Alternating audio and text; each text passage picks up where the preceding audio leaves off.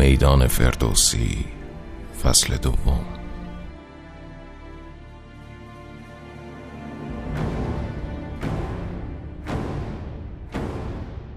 پادکستی برای معرفی و تشریح پنجاه اثر برتر در حوزه شاهنامه پژوهی.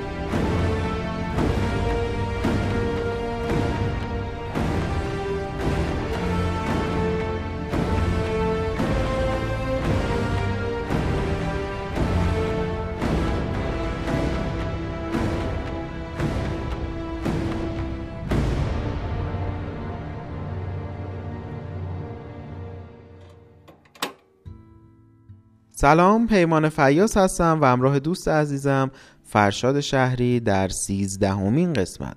از فصل دوم پادکست های میدان فردوسی در خدمت شما هستیم. در این قسمت میریم به سراغ کتاب درآمدی بر اندیشه و هنر فردوسی اثر جناب استاد سعید حمیدیان که در 479 صفحه توسط انتشارات ناهید منتشر شده. خب همونطور که می‌دونید ما تا کنون کتاب های بسیاری رو تشریح کردیم خدمت شما و کمتر می‌تونیم دیگه مطالبی رو معرفی بکنیم که ناب هستند و قبلا بررسی نشدند. اما یک مقاله بسیار مهمی داره این کتاب با عنوان ویژگی های کلی پهلوانان که حتما باید پیرامونش صحبت بکنیم. چرا که جناب استاد حمیدیان مانند تقریبا تمام شاهنامه پژوهان معتقدند که شاهنامه پهلوان نام است. تاکید می‌کنم شاهنامه پهلوان نام است و تجلی روح فرهنگ ملی ایرانه که فرهنگ پهلوانی است. فرهنگ اساتیری ما و فرهنگ ملی ما پیش از اسلام می‌تونیم بگیم که یک فرهنگ پهلوان محوره و منش پهلوانی داره و به همین دلیل ما باید مترو معیار پهلوانان و سنجش پهلوانی رو حتما بدونیم که در این مقاله به صورت نسبتا مفصلی توضیح داده شده. پس بریم به سراغ مقاله ویژگی های کلی پهلوانان. که برای ما مشخص می‌کنه پهلوانی چیست و پهلوانان چه ویژگی هایی دارند و در انتها نکات بسیار مهمی رو در خصوص رستم خواهیم گفت که تا کنون نگفته ایم.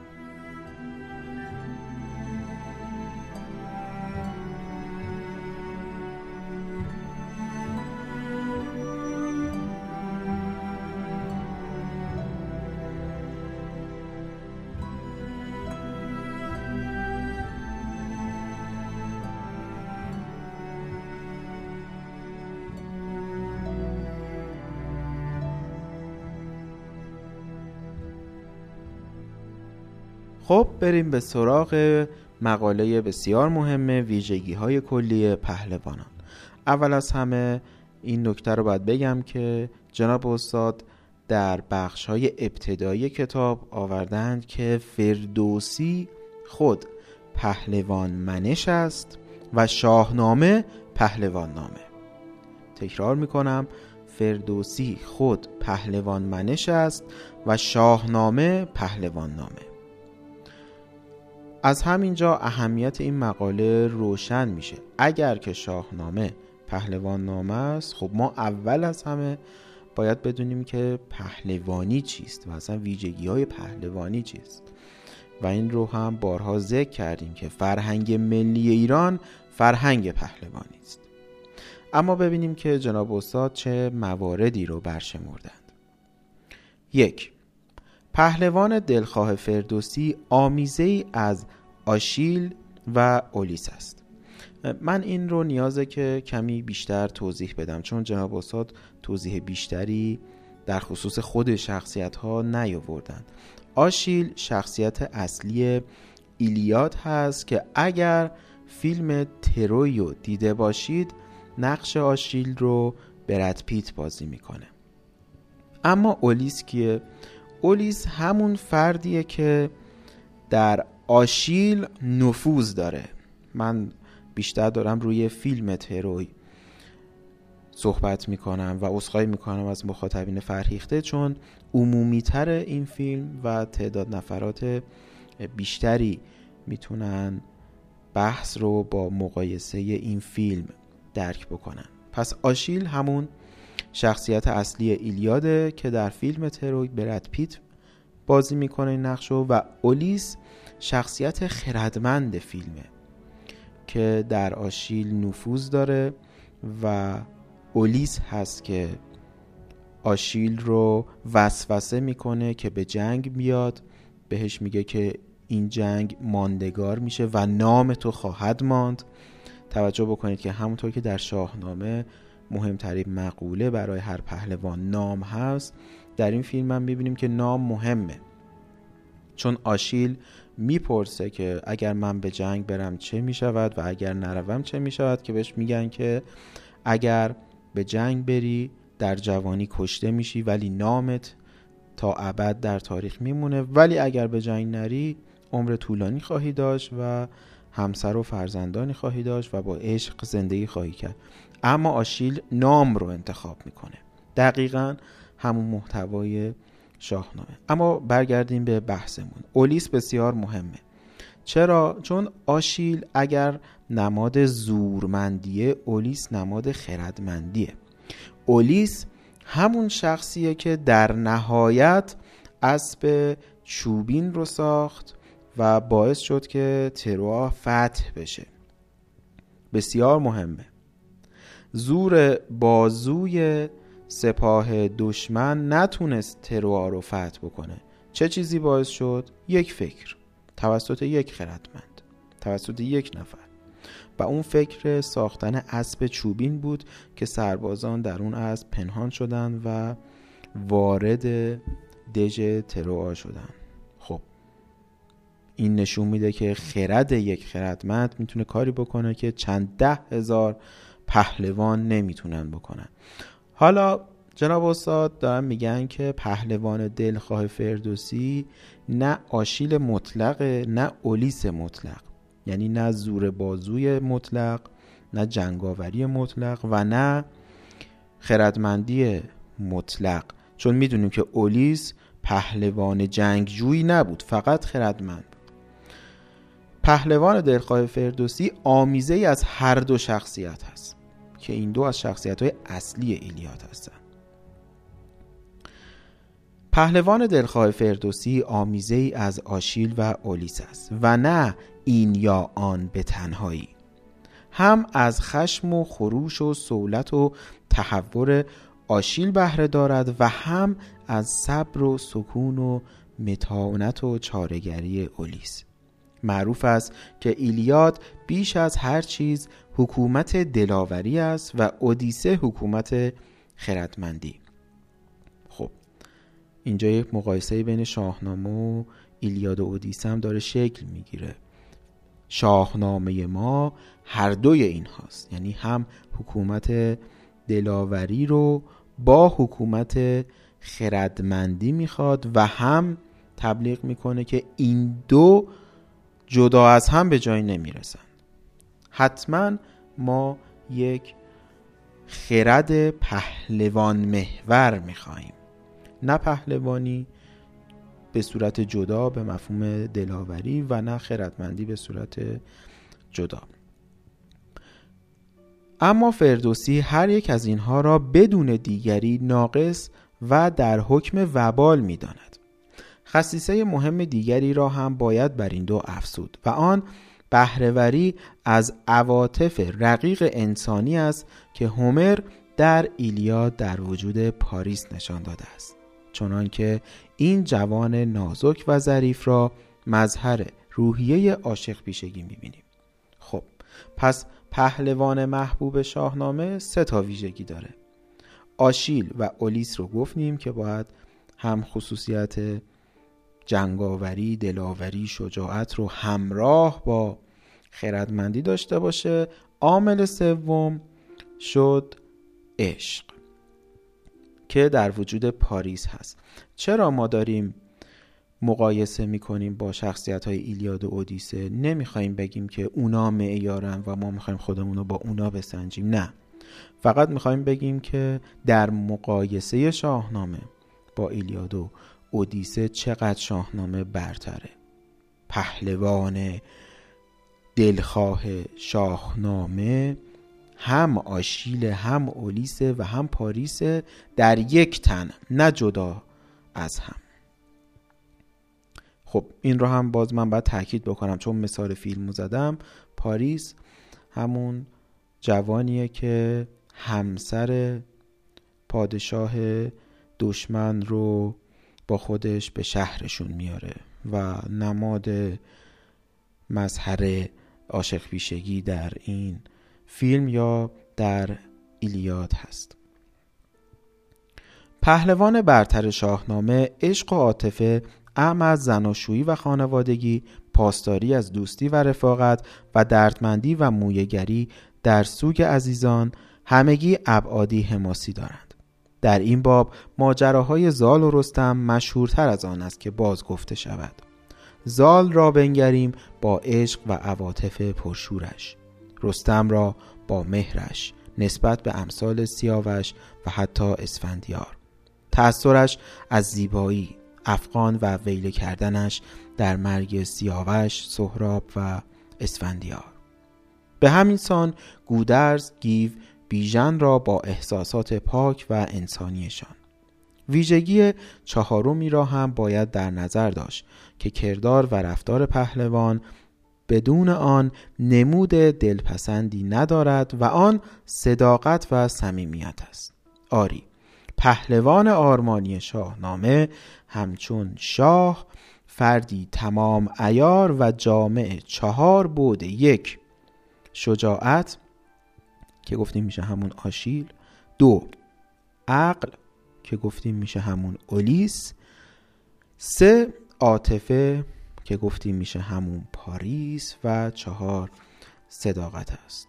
توجه بکنید که هر کدوم از این شخصیت ها نقص بسیار زیادی دارن در ایلیاد.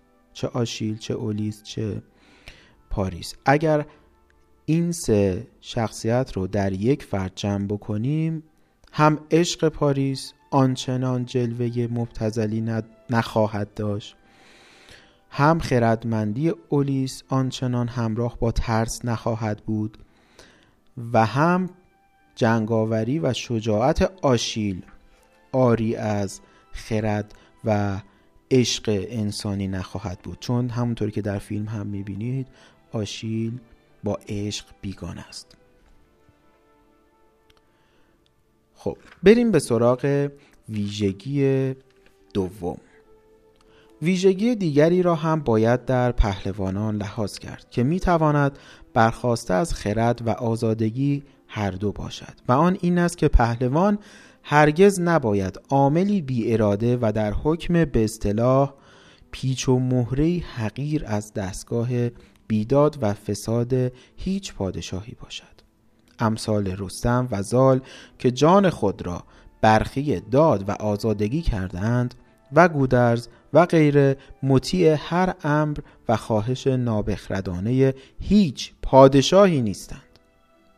اگر رستم آن همه در برابر سبکسری های کاووس موضع می‌گیرد و از او آشکارا انتقاد می کند و اگر بارها اسفندیار را هم به تأمل در جفنای حقایق و خودداری از انجام دستور بیدادگرانه و دستیس بازانه گشتاس می‌خواند به سبب همین خصیص است. بسیار دیده ایم انتقاد و اندرز پهلوانان بزرگی چون زال و گودرز را از جهت کردارهای ناخوب برخی پادشاهان. این گردن کشان سرفراز همواره تأمل در قایات کار و خدمت خیش را یکی از ملزومات اساسی کسب نام می دانستند. چه گردن نهادن به تصمیم های ناسخته امثال کاووس و گشتاس به منزله بدل شدن به آلت فعل و دلال مظلم است ناسخته یعنی ناسنجیده پس باید رستموار قامت برافراش و عظمت و کرامت انسان را از خطر پستی و خاری رهانید. و اگر هم در بعضی وضعیت های حساس مملکت گزیری از فرو خوردن خشم به لحاظ مصالح مملکت و ملت نباشد در زمان مناسب باید در برابر اعمال نادرست از این دست واکنش نشان داد و بر آن مهار زد. پیران مردی خردمند و جهان دیده است ولی دریغا که با وجود علم به گمراهی و فساد افراسیاب و با همه تدبیری که در حفظ جان کیخسرو از شر افراسیاب به خرج می دهد سرانجام همسو با بسات بیداد افراسیابی و کارهایش همسو با منافع اوست و تنها چیزی که قتل او به دست گودرز را برای خواننده موجه جلوه می دهد همین است که قایت خدمات او در جهت پایداری حکومت افراسیاب است. خب این مسئله بسیار مهمه. پیران یک پهلوان بزرگه یک پهلوان نیکه خوش اخلاقه و می‌تونیم بگیم اهورایی حتی. اما چه چیزی باعث سقوط پیران میشه؟ همین که نسبت به دستگاه قدرت واداده است یک شخصیت واداده است. و همین وادادگی او در برابر قدرت باعث میشه که گمراه بشه و در چاه ظلم گرفتار بمونه. وگرنه می‌تونست یک پهلوان بزرگی باشه مثل گودرز. این خیلی مهمه. یک پهلوان نباید عمله شاه باشه. نباید هرچه شاه گفت یا دستگاه قدرت گفت بگه چشم. باید تشخیص بده که داد کجاست بیداد کجاست. این از مهمترین معیارهای پهلوانی در شاهنامه است. عامل سوم. پهلوان راستین دانشور است. زال که پدرش در هنگام لشکرکشی به گرگساران و گرگان خطه زابلستان را به دست او سپرده و تأکید فراوان به وی برای آموختن و آموزاندن دانش کرده است به توصیه پدر عمل می کند. تا آنجا که چنان گشت زال از بس آموختن تو گفتی ستاره است از افروختن. به رای و به دانش به جایی رسید که چون خیشتن در جهان کس ندید. خب این همون ستایش خرد در شاهنامه هم هست. در جای دیگر فردوسی شرط پهلوانی را در آمیزش خرد، گوهر، هنر و فرهنگ می داند. این چهار مورد باید با هم باشه دوباره میگم یک خرد دو گوهر سه هنر چهار فرهنگ فردوسی میگه که خرد باید و گوهر نامدار هنر یار و فرهنگش آموزگار. مورد چهارم. پهلوان دقیق و پیشبین است. نمونه از این ویژگی را در رستم به هنگامی که کیقوباد را با همان دقت و پیشبینی از البرز آورده است می‌بینیم. از آنجا که مملکت در گرماگرم رزم با تورانیان بیشاه مانده و وضعی آشفته و سخت دشوار از نظر مسائل داخلی و خارجی پیش آمده رستم تمام امور را به سرعت و دقت تدارک و تمهید کرده بی اینکه چیزی از نظر دقیق او پنهان مانده باشد. چو شب تیره شد پهلو پیش بین برا راست با شاه ایران زمین. مورد پنجم. پهلوان پرکار و در عین حال تودار و کم حرف است. در اینجا می‌خوانیم که تمامی فعالیت های رستم به اقتضای اوضاع و احوال کشور با سکوت و توداری همراه است. در قضیه آوردن کیقوباد می‌خوانیم به نزدیک زال آوریدش به شب به آمد شدن هیچ نکشاد لب. مورد بعدی رایزنی سنت پسندیده هر شخص خردمندی از جمله پهلوانان است. باز در همانجا می‌بینیم که در مورد جلوس کیقوباد به جای گرشاسب یک هفته صرف رایزنی پهلوانان و موبدان می شود نشستند یک هفته با رایزن شدند اندران موبدان انجمن. مورد هفتم. پهلوان مجموعه رزماوری و اعتقاد دینی است. رستم پس از پیروزی بر سپاه عظیم توران و متحدانش می‌گوید چنین گفت رستم به ایرانیان که اکنون بباید گشادن میان. به پیش جهاندار پیروزگر نگوپال باید نبند کمر. همه سر به خاک سیه برنهید. کسین پس همه تاج بر سر نهید.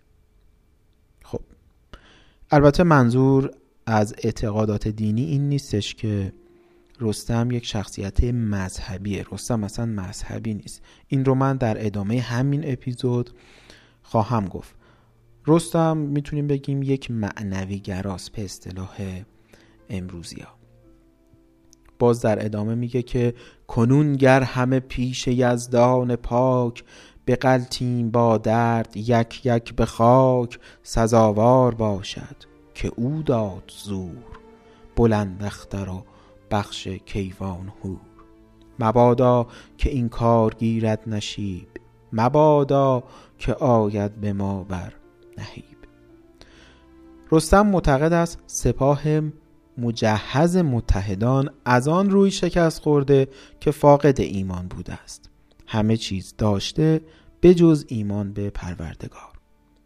به گنج و به انبوه بودند شاد. زمانی ز یزدان نکردند یاد. سپه بود و هم گنج آباد بود. سگالش همه کار بیداد بود. مورد هشتم. پهلوان این وظایف را نیز دارد.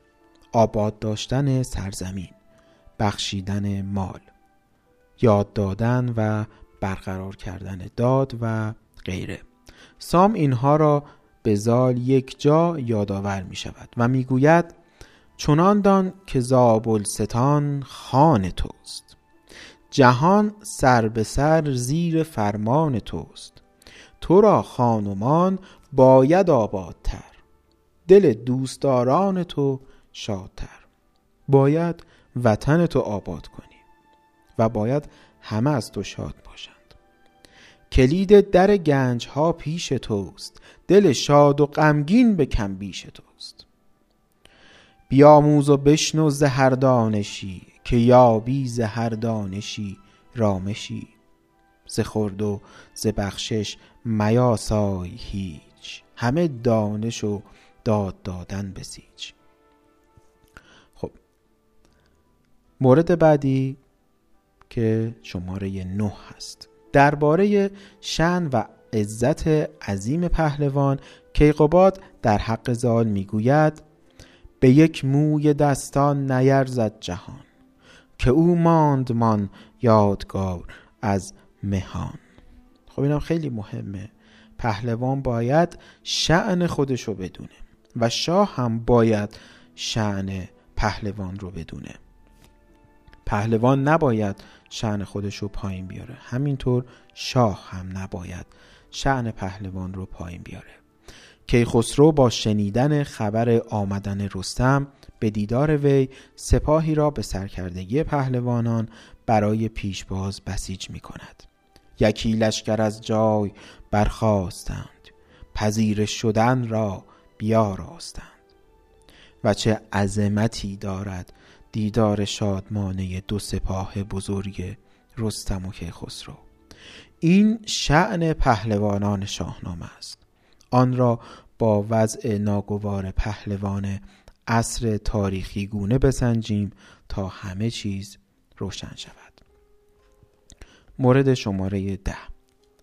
تاریخ داستانی ما گواه آن است که در هر پیش آمده دشوار و خطرناک و ویرانگری اگر پهلوان راستین وجود داشته باشد امید به رهایی شاه و کشور و بازگشت به وضع قبلی و دفع هر تجاوز خارجی و رفع هر آشفتگی داخلی وجود دارد. دلیل شکست های پیاپی ساسانیان هم نبود چنین پهلوانانی و نیز پهلوان ستیزی شاهان مانند کسرا، هرمز، پرویز و غیره بوده است. خب این نکته هم بسیار اهمیت داره. در سیستم های استبدادی اصلا فرصت بروز شخصیت ها نیست. اصلا شخصیت برجسته در سیستم های استبدادی تربیت نمیشن. و بالا نمیان اگر هم شخصی با تلاش شخصی خودش بتونه برجسته بشه و کم کم از متن جامعه بالا بیاد اگر زاویه داشته باشه با حکومت به سرعت سرکوب میشه. ما این رو در عرصه های مختلف می‌بینیم. حتی همین امروز هم می‌بینیم که سیستم آموزشی بسته است. آزادی آموزشی نداریم آزادی اجتماعی نداریم و در نتیجه به بنبست خوردیم. اصلا دیگه شخصیت های بزرگ ما نمی‌سازیم. نمی‌تونیم هم بسازیم. فرهنگ ما به بنبست خورده هنر ما به بنبست خورده و در عرصه‌های مختلف لحاظ تمدنی عقب ماندیم و این جبران هم نمیشه. واقعا سوالی که برای اهالی فرهنگ مطرح هست اینه که با این شرایطی که ما داریم پیش میریم کی قرار هست این عقب ماندگی فرهنگی جبران بشه وقتی اصلا امکان شخصیت سازی در ایران امروز وجود نداره. عاملی که باعث شد ساسانیان سقوط بکنم همین بود. ساسانیان پهلوان ستیز بودن. همان عاملی که باعث می شد ایران باقی بمونه یعنی پهلوان. پهلوانانی که باعث می شدن ایران باقی بمونه وقتی که باشون برخورد میشه پهلوانان کشته میشن سرکوب میشن زندان میشن و یا سیستم به نحوی چیده میشه که اصلا دیگه اون جامعه یا اون کشور پهلوان محور نیست و اصلا شخصیت پهلوانی نمی‌سازه. خب مشخصه که ایران هم سقوط می‌کنه و چقدر دردناکه که این حکومت ها فقط باعث سقوط خودشون نمیشن. هم خودشون رو پایین می‌کشن و هم ایران رو. سقوط ساسانیان سقوط ایران بود. و امروز هم می‌بینیم که سقوط فعلی ما به سقوط تمدنی ما ختم خواهد شد و شده. خب از این بحث من عبور می‌کنم. مورد بعدی مورد یازدهم. گاهی حتی شاهان در برابر پهلوانان بزرگ کوچک نشان داده شدند. برای مثال کاووس در برابر انتقاد شدید گودرز پیر که وی را بیخرد و مسئولیت نشناس خوانده می‌گوید فرو مانده کاووس و تشویر خرد از آن نامداران روز نبرد. تا آنجا که چهل روز خود را در کاخ حبس می کند و ز شرم از در کاخ بیرون نرفت. همی پوست گفتی برو بر بکفت. جای دیگر هم او را در برابر تمتن با شرم و خاری می‌بینیم در قضیه امر کردن کاووس به کشتن رستم وی تندترین سخنان ممکن را به پادشاه می‌گوید و کاووس چنین عذر می‌خواهد چو آزرده گشتی تو ای پیلتن پشیمان شدم خاکم اندر دهن. توجه کنید این رو شاه داره به پهلوان میگه. وقتی هم که رستم همسر سوگلی کاووس یعنی سودابه را به کین سیاوش و در جلوی چشمان شوی به دونیم می کاووس حیران بر جای می ماند نجنبید بر جای کاووس شاه. مورد بعدی مورد دوازدهم که در خصوص پهلوانانیه که شاه رو انتخاب می‌کنن و شاه رو جابجا جا می‌کنن کودتا می‌کنن حالا یا در شکل قیام یا در شکل انتخاب یک شاه برای ایران. پهلوان بزرگ شاه نشان یا به جای خود نشان است؟ خیلی عبارات جذابه. من یه بار دیگه می‌خونم. پهلوان بزرگ شاه نشان یا به جای خود نشان است. به جای خود نشاندن یعنی اگر شاهی داره راهش رو کج میره پهلوان اون شاه رو میشونه سر جاش تا به راه درست پیش بره. مثل قضایای سام در تربیت کردن و به راه آوردن نوزر شاهنشینی های زال و رستم در مورد زو و کیقوباد و گودرز در مورد کیخسرو. مورد بعدی مورد سیزدهم. پهلوانان عصر حماسی بی استثنا با شاه بدکردار می ستیزند که باز نمونه های بسیاری از آن در سراسر این دوره دیده ایم. مانند زحاک، جمشید، نوزر، گرشاسب، کاووس، گشتاس و غیره. چارده پهلوان جان خیش را در برابر شاه خوب خار می دارد. منطق پهلوانی همین است. گیو وقتی که با کیخسرو و مادرش در راه ایرانند وقتی عزم کیخسرو را به نبرد با قوای پیران ویسه می‌بیند وی را از آن برحذر میدارد و با اشاره به اینکه خود گیف پدرش و هفتاد و هشت برادرش هنوز هستند و جان فدای کیخسرو خواهند کرد می‌گوید بسی پهلوان است و شاه اندکی چه باشد چو پیدا نباشد یکی. خب پهلوون زیاد داریم شاه کمه. شاه نباید خودش رو در معرض خطر قرار بده. پانزده. پهلوان پادشاهی را برای خود نمی‌خواهد. این بسیار مهمه.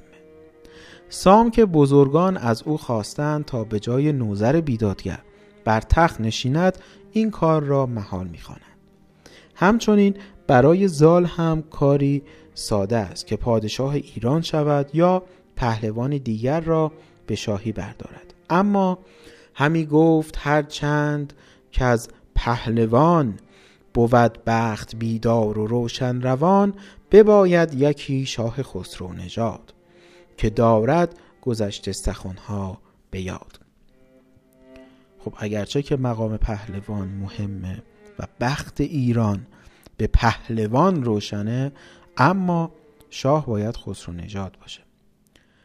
رستم پس از فرار افراسیاب شش سال در توران پادشاهی می کند اما در نهایت پهلوانی را بر شاهی ترجیح می دهد زال میگه که چمان چرمه در زیر تخت من است. سناندار نیزه درخت من است.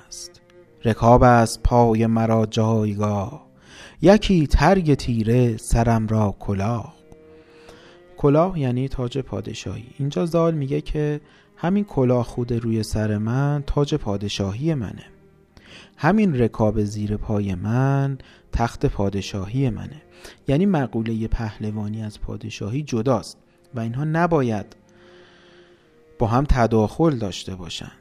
سوال پیش میاد که چرا انقدر تاکید میشه که فقط یک شخصی از نژاد شاهان باید شاه بشه؟ دلیل اینه که در سیستم پادشاهی ما یک نکته مثبتی که داریم و بسیار مهمه وحدت رویه در حفظ منافع ملی و حفظ فرهنگ ملی یک کشور در مسیر تمدنی اون کشوره. کافی مقایسه بکنیم با نظام جمهوری که اشخاص مختلف به صورت دوره‌ای میان یک وعده میدن رقابت می‌کنن که همیشه این رقابت فاسده قدرت می‌گیرن در یک دوره کارهایی انجام میدن در دوره بعدی نفر بعدی میاد هرچه نفر قبلی انجام داده رو از بین می‌بره و یک رویه دیگه ای میاره و در واقع این جابجایی قدرت ها که بازیچه دست فساد موجود در قدرت میشه باعث میشه که قدرت خود کشور و وحدت کشور آسیب ببینه. در نظام پادشاهی چون ما یک پادشاه داریم که به مدت طولانی قدرت رو در دست داره البته که این قدرت اصلا نباید استبدادی باشه و چارچوب قانون اساسی باید به نحوی باشه که شاه اصلا نتونه از نظر استبدادی وارد قدرت بشه. اما ما در نظام پادشاهی این وحدت رو می‌بینیم. این وحدت که یک نخ تسبیح بسیار محکمی مسیر تمدنی یک کشور رو محکم می‌کنه که دیگه بازیچه دست قدرت و بازیچه قدرت های دوره ای نمیشه مثل نظام جمهوری. اصلا من نمی‌خوام اینجا از نظام پادشاهی دفاع بکنم بگم این خوبه یا اون بده. هر کدوم ویژگی های خاص خودشونو دارن. فقط می‌خوام بگم که در این مورد که در شاهنامه تاکید میشه هیچکس بجز نژاد شاهان نباید شاه بشه به این دلیله. به این دلیل که اصلا خاصیت نظام پادشاهی در اینه که قدرت رو از اون مسیری که وارد بازیچه دوره فساد موجود در قدرت میشه نجات میده. و اگر قرار باشه این آسیب ببینه دیگه نظام پادشاهی اصلا موضوعیت نخواهد داشت. توجه بکنید وقتی تاکید میشه که پهلوان نمی‌تونه شاه بشه یعنی هیچ کس دیگه نمی‌تونه شاه بشه. مسئله فقط خود پهلوان نیست. مسئله اینه که اگر ما بگیم پهلوان نمی‌تونه شاه بشه یعنی هیچ کس دیگه حق نداره شاه بشه. دلیل تاکید روی پهلوان بیشتر زمینیه یعنی آثار پیرامونیش مد نظره. خب. اما در دوران تاریخی گونه وضع فرق می کند یا پادشاهان به ناحق گمان می‌برند که پهلوان جویای پادشاهی است همچون قباد در حق سوفرای و یا پهلوان واقعا جویای تاج و تخت است مانند بهرام چوبین. در حالی که در سراسر عصر پهلوانی اثری از این امر نمی‌بینیم. خب البته ما در ویژه برنامه نوروزیمون که به مدت 145 دقیقه صرفا اختصاص داشت به بهرام چوبین توضیح دادیم که قیام بهرام چوبین برای نجات ایران بوده چون ایران واقعا هم وضع آشفته ای داشته. یعنی اینطور نبوده که بگیم یک ایران مقتدری وجود داشته با یک آرامش ملی که یکی اومده شورش کرده تا این امنیت ملی رو از بین ببره. نه. قیام بهرام چوبین بسیار مهمه و هر کسی باید در خصوص قیام بهرام چوبین مطالعه کنه. ضمنا در مورد پادشاهی رستم در توران به نظر می رسد یکی از اغراض تمهید قضایای مربوط به کشتار و تخریب پهلوان ایرانی این باشد که پهلوان اساساً برای پادشاهی آفریده نشده و نتیجه حکومت مردان سپاهی چیزی جز آنچه ما حکومت نظامی می‌خوانیم با تمام پیامدهای ناخوب آن نخواهد بود. خب اینجا به نظر من قسمت درخشان این مقال است. من تا الان ندیدم کسی بخش پادشاهی رستم در توران رو تفسیر کنه. معمولا همه سعی می‌کنن از این بخش چشم پوشی کنن. چرا؟ چون مهمترین سقوط اخلاقی و حیثیتی رستم در مدت زمان پادشاهیش در توران اتفاق میفته اصلا خیلی از دوستداران شاهنامه نمی‌دونن که رستم به مدت 6 سال در توران پادشاه بوده. چون قسمت ننگی نیست در واقع اگر بخوایم حقیقت رو بگیم. مسئله اینه که وقتی که تورانیان سیاوش رو می‌کشن رستم قیام می‌کنه. بر ضد افراسیاب شورش می‌کنه افراسیاب رو شکست میده افراسیاب فرار می‌کنه و توران توسط رستم فتح میشه. در اینجا رستم به مدت 6 سال در ناحیه‌ای از توران پادشاهی می‌کنه. یعنی برخلاف روال معمول پهلوانان که پادشاه نمیشن رستم این سنت رو میشکنه و پادشاه میشه به مدت 6 سال. نکته اینجاست که رستم در این 6 سال اسیر جنون قدرت میشه و مشخصا بیداد می‌کنه. یک شخص بیدادگر میشه و ابیاتی در شاهنامه هست که من خدمت شما می‌خونم. جناب استاد حمیدیان نیاوردن این ابیات رو. احتمالا به این خاطر که رستم تخریب نشه. ولی باید این ابیات رو خوند و کامل دربارش صحبت کرد که چرا شاهنامه مخالف حکومت نظامیانه؟ چون پهلوانی مثل رستم که آینه است از یک پهلوان شایسته حتی رستم هم وقتی به پادشاهی می‌رسه دچار جنون قدرت میشه. عرصه پادشاهی عرصه بسیار پیچیده است. ببینیم رستم در توران چه کرده. همان قارت و کشتن اندر گرفت. همه بوم و بر دست بر سر گرفت. ز توران زمین تا به سقلاب و روم نماندند یک مرز آباد بوم. همه سر بریدند برنا و پیر. زن و کودک خورد کردند اسیر. بر این گونه فرسنگ بیش از هزار ز کشور برآمد سراسر دمار. هر آن کس که بود مهتری با گهر همه پیش رفتند با خاک سر. که بیزار گشتیم از افراسیاب نخواهیم دیدار او را بخواب خب در اینجا می‌بینیم که رستم سرزمین ها رو یکی یکی نابود می‌کنه و همه سر بریدند برنا و پیر. پیر و جوون رو سرهاشون رو جدا می‌کنه. حتی زن و کودک رو هم اسیر می‌کنه. توجه بکنید که این کاملا اهریمنیه. یعنی ما در بسیاری از داستانهای شاهنامه می‌بینیم که شاهان هشدار میدن حق ندارید در جنگ به زنان و کودکان تجاوز بکنید. حق ندارید انسان بیگناه رو بکشید. ولی رستم در جنون قدرت و جنون کینه‌ای که داره یک آن دچار این لغزش میشه که لغزش بسیار مهمیه و میان پیشش راهنماییش می‌کنن بهش مشاوره میدن و رستم البته به خودش میاد. و برای همین هم پادشاهی رو رها می‌کنه و به ایران برمیگرده تا همان پهلوان باقی بمونه و ایران رو نجات بده. این هم مهمه که رستم پی می‌بره به اشتباهش. اما همین که ما در این بخش کوتاه می‌بینیم رستم شاه میشه و فاسد میشه این یعنی شاهنامه داره به ما میگه که حکومت نظامیان ممنوع. مورد بعدی مورد شانزدهم. برای پهلوان مرگ در بستر ننگ است. رستم خود از این آگاه است که مرگش در بستر نخواهد بود. مرا گر به رزمن درآید زمان نمیرم به بزمن درون بیگمان. مورد هفدهم. پهلوان قیور در پیری هم همچنان همیت میورزد و کوتاه آمدن در برابر دشمن را ننگ می شمارد.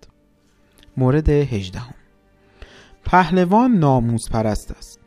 توجه بکنید اینجا منظور مذهبی مد نظر نیست آنگونه که در اسلام آمده. فقط منظور دفاع از جان زنانه.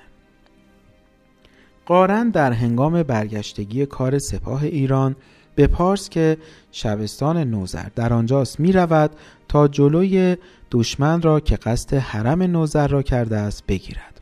زیرا اگر زنان به دست دشمن بیفتند این ننگ دیگر دست و دلی برای جنگاوران باقی نمی‌گذارد. در واقع این مفهوم از ناموس پرستی همان کاری است که امروز مردان در جنبش زن زندگی آزادی دارن انجام میدن. یعنی دفاع از جان و امنیت جانی و روحی و روانی زنان. مورد 19 حفظ پرچم که مظهر وحدت و مایه نیروی ایرانیان است بر پهلوانان است. وقتی که فریبرز از هومان منحزم و فراری شده است بیژن نزد او می رود تا یا فریبرز را به میدان بازگرداند و یا اگر نیامد درفش کیان را از او بگیرد. هنگامی که فریبرز از آمدن و دادن پرچم هر دو خودداری می کند بیژن با تیغ درفش را به دو نیم می کند و با یک نیمه آن به میدان می رود این تصویر به قایت غرور آفرینه. مورد بیستم. پهلوان یاور کشور به هنگام فطرت و بیپادشاهی است. نوزر وقتی که از تورانیان منحزم و به چنگال افراسیاب گرفتار می شود ایران پناهی جز قارن سپهدار و زال زر ندارد قارن مردانه در نبرد است و زال سپاهی را که به زابلستان حمله ور شده در هم می شکند و می گریزاند.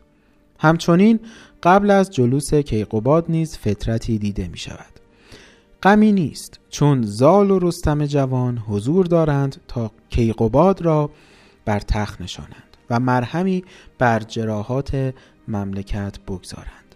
در فاصله میان از کار افتادگی و کنارگیری کاووس و آمدن کیخسرو نیز این پهلوانانند که باید با برگزیدن پادشاهی شایسته نابسامانی ها را از میان بردارد. خب در واقع پهلوان شخص دوم مملکته. مورد 21 پهلوان غمخوار پهلوانان دیگر است.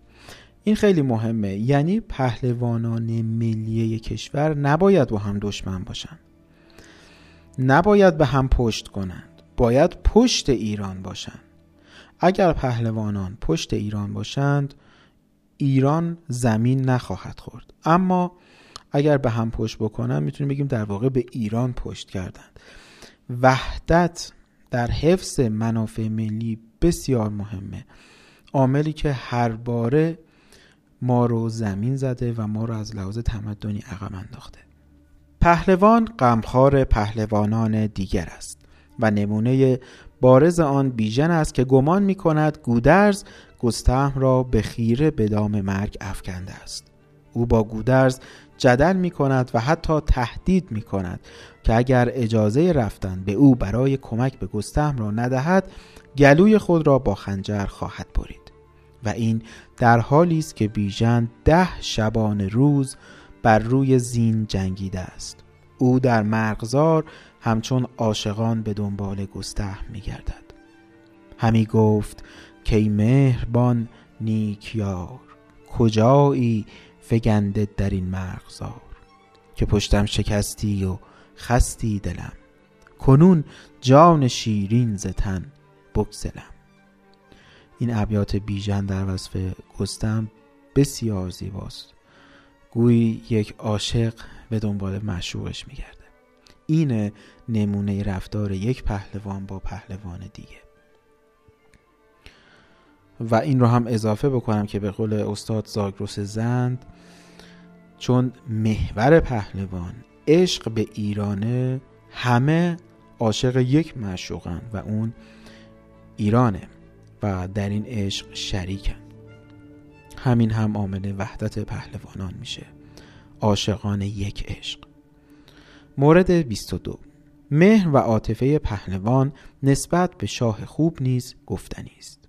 هنگامی که بیژن به بالای سر گسته می‌رسد او در آن حال مرگ تنها یک آرزو دارد دیدن چهره کیخسرو. گستهم به بیژن می‌گوید یکی چاره کن تا از این جایگاه توانی رسانیدنم نزد شاه.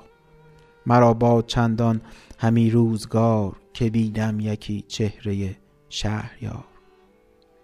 مورد 23 پهلوان باید به موقع خود هیلدان و چارگر باشد.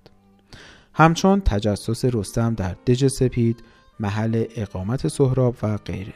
نیز رستم و اسفندیار که در جامعه بازرگانان به درون کاخ دشمن رخنه می کنند هیله رستم به سهراب و شقاد و هیله اسفندیار در کشتن سیمرغ نیز معروف است.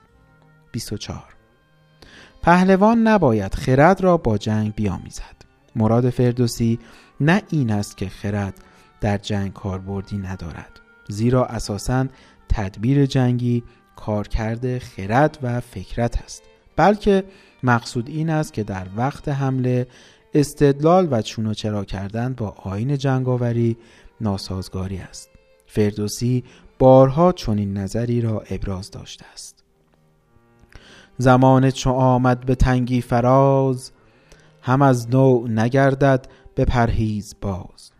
چو هم ره کنی جنگ را با خرد دلیرت ز جنگاوران نشمرد. خرد را و دین را رهی دیگر است. سخنهای نیکو به بندندر است. عذر افراسیاب در کشتن برادرش اغریرس همین است که او در حال جنگ خردورزی کرده. و اسیران ایرانی را در هنگام حمله زالبساری و آمول به دست او رها کرده است و حالان که جنگ خرد بردار نیست. بفرمودمت که برادر بکش که جای خرد نیست و هنگام هوش به دانش نیاید سر جنگ جوی نباید به جنگ اندرون آبروی. سر مرد جنگی خرد نسپرد که هرگز نیامیخت کین با خرد. البته دقیقا همین کار رو سیاوش هم می‌کنه با تورانیان. خرد ورزی می‌کنه در جنگ و اسیران تورانی رو نجات میده و بسیار جالبه که همین کار باعث میشه که جنگ های ایران و توران طولانی تر بشه. این دوگانه شاید حل ناشدنی باشه. که آیا سیاوش کار درستی کرد یا کار اشتباهی؟ از لحاظ اخلاقی کار درستی کرد. سیاوش نماد یک پیغمبره در واقع یک شخص معنویه او نمی‌تونه کاری جز این انجام بده. او باید از اخلاق دفاع بکنه. اما از منظر سیاست می‌تونیم بگیم که کار سیاوش اشتباه بود.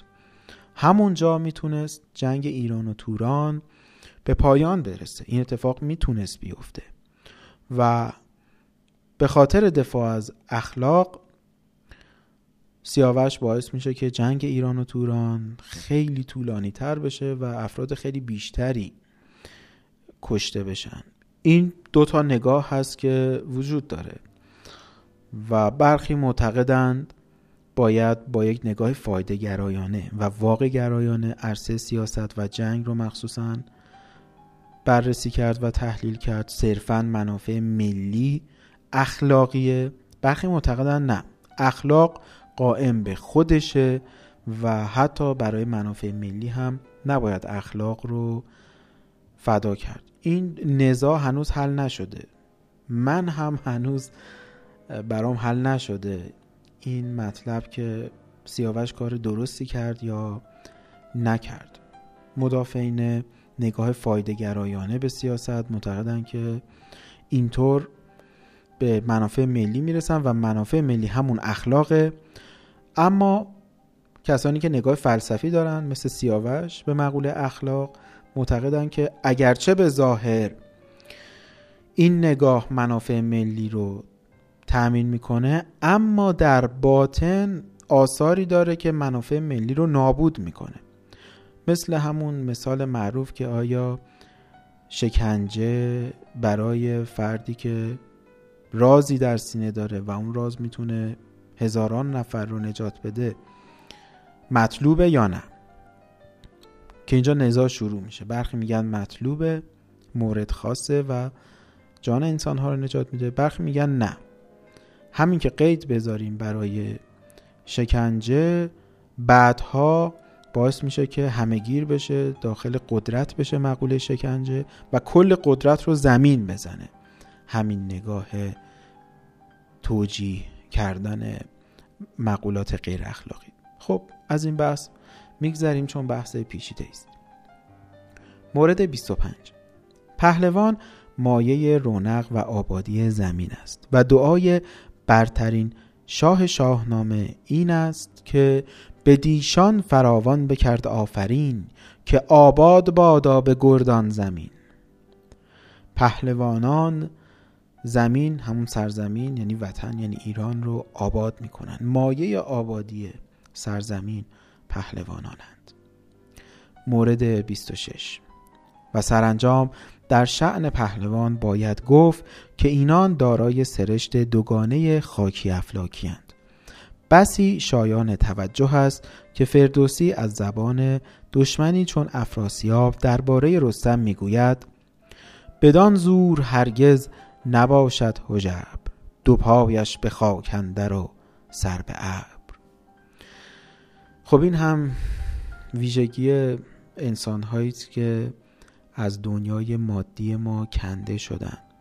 خیلی از انسان ها این حیبت رو دارن که انسان در مواجهه با آنها دچار یک شوک میشه که این فردی که روبروی من قرار داره چقدر والاست چقدر معنویت در این شخص برجسته است و همینه که این اشخاص کاریزماتیک میشن پهلوان میشن و می‌تونن کارهایی بکنن که به قول نیچه کار ابر انسان یا همون ابر مرده قطعا همچین افرادی از لحاظ روحی هم انسانهای بزرگی هستند که مثل خیلی ها پاشون گیر نیست رو این زمین.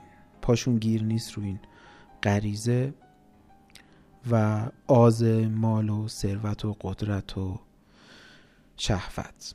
خب یک استراحت کوتاهی بکنیم و برسیم به مطلب رستم که بسیار کوتاه اما خیلی مهمه. رستم به عنوان یک پهلوان میزان و معیار در شاهنامه.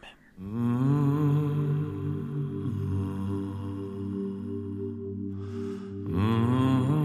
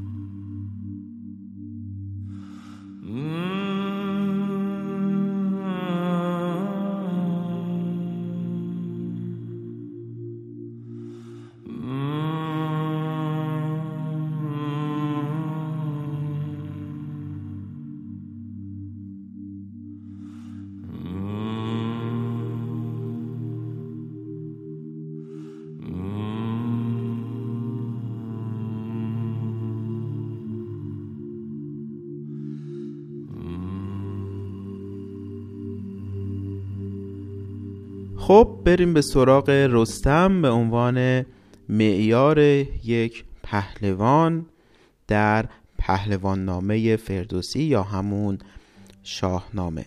جناب استاد در این بخش یک تحلیل بسیار درخشانی در خصوص رستم دارن که بسیار کاربردیه و حتما باید شاهنامه خانان این مطلب رو در نظر بگیرند و تا جایی که میشه پیرامونش گفتگو کنند و به بقیه هم منتقل کنند. و اون اینکه در خصوص رستم ما شاهد هستیم که قهرمان ملی ایران در منابع خارج از شاهنامه اتفاقا رستم نیست بلکه بیشتر اسفندیاره.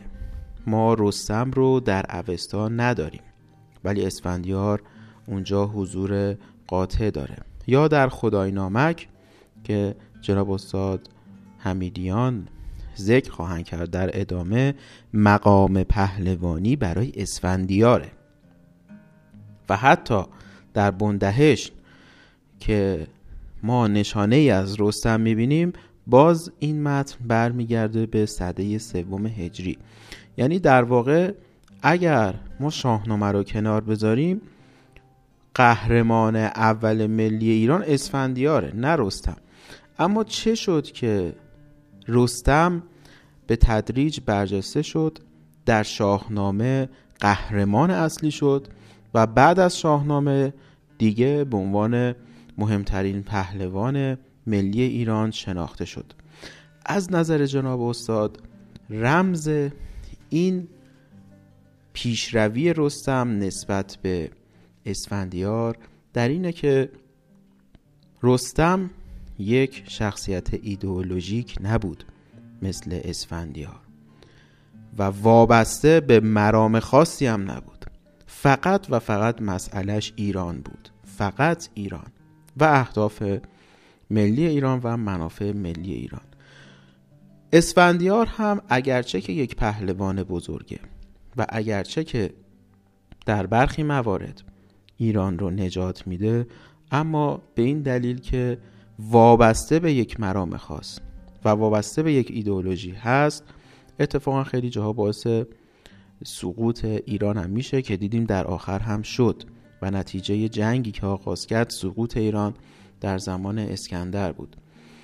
و این مسئله بسیار مهمه. یعنی از نظر جناب استاد روحیه ایرانی این پهلوانان ایدئولوژیک رو نمیپسنده. وابسته به هر ایدولوژی که باشن. ما امروز هم می‌دونیم و تازه متوجه شدیم البته که یک پهلوان نباید وابسته به مرام خاصی باشه. فقط ایران. هرچه در راستای منافع ملی ایران بود اون درسته. اگر نبود درست نیست.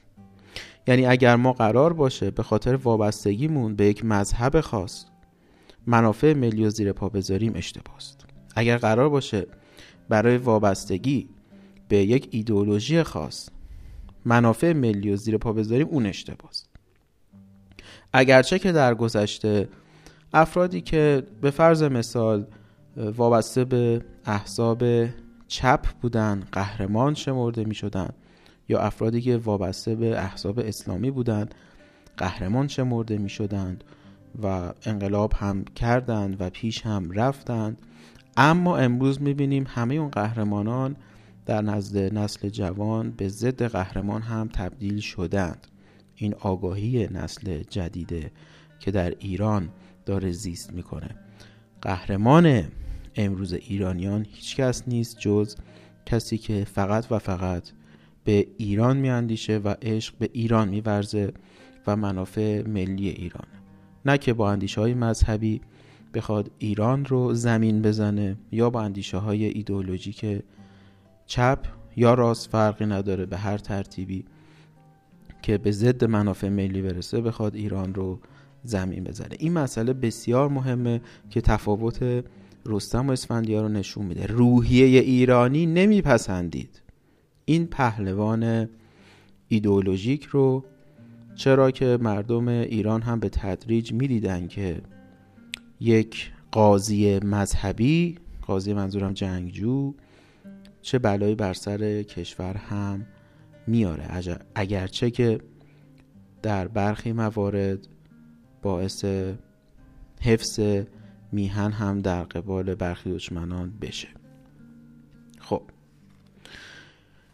این یک گزیده ای بود. اما بریم ببینیم نظریات جناب استاد در خصوص رستم چگونه است.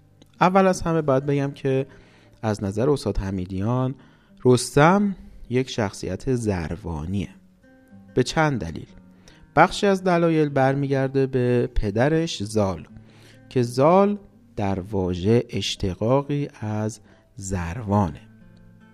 مطلب دیگه سپیدی روی زاله که شباهت زال با خورشید رو یادآوری می‌کنه. می‌دونیم که خورشید در آین زروان و آین مهری بسیار مهمه. پس زال هم وقتی که با موی سپید به دنیا میاد نماد خورشیدگونگی اوست.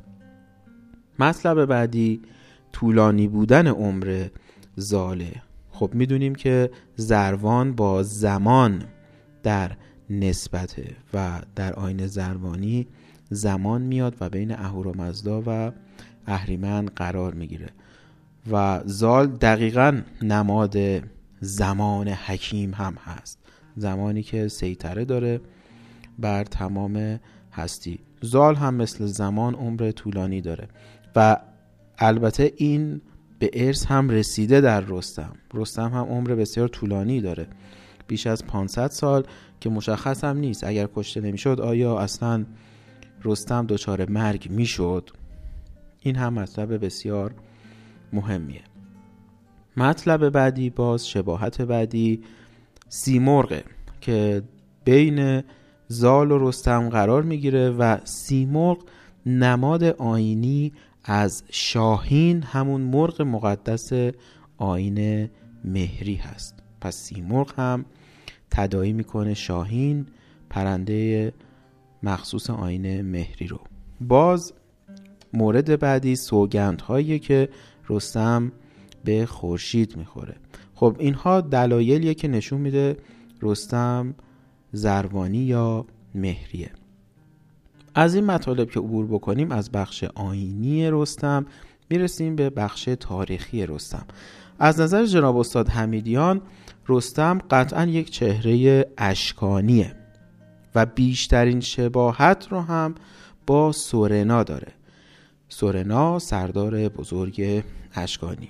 و به این ترتیب می‌تونیم بگیم که نبرد رستم و اسفندیار اگرچه که نبرد آین زروانی و مهری با آین زرتشتی بوده باز هم می‌تونیم اضافه بکنیم که تقابل اشکانیان با ساسانیان هم بوده. یعنی رستم نماد یک سردار اشکانی در برابر اسفندیار نماد یک سردار ساسانی قرار می‌گیره. بسیاری مطالب مهمه. چون ما می‌تونیم بشناسیم اندیشه ایرانی چه بوده. وقتی که رستم در برابر اسفندیار قرار می‌گیره خب می‌تونیم این فرض رو قطعی بگیریم که ایرانیان می‌خواستن اشکانیان رو در برابر ساسانیان قرار بدن و شکست اسفندیار یعنی ایرانیان دوران اشکانیان رو بسیار بهتر می‌دیدند تا ساسانیان و ساسانیان زمین می‌خورن. در نبرد رستم و اسفندیار. جناب استاد کزازی هم این مطلب رو گفتن که با شکوه ترین دوران تاریخ ایران دوران اشکانیان بوده. برخی تصور می‌کنن هخامنشیان ولی تاریخدانان معتقدن اشکانیان حتی بسیار دوران باشکوه تری رو داشتن.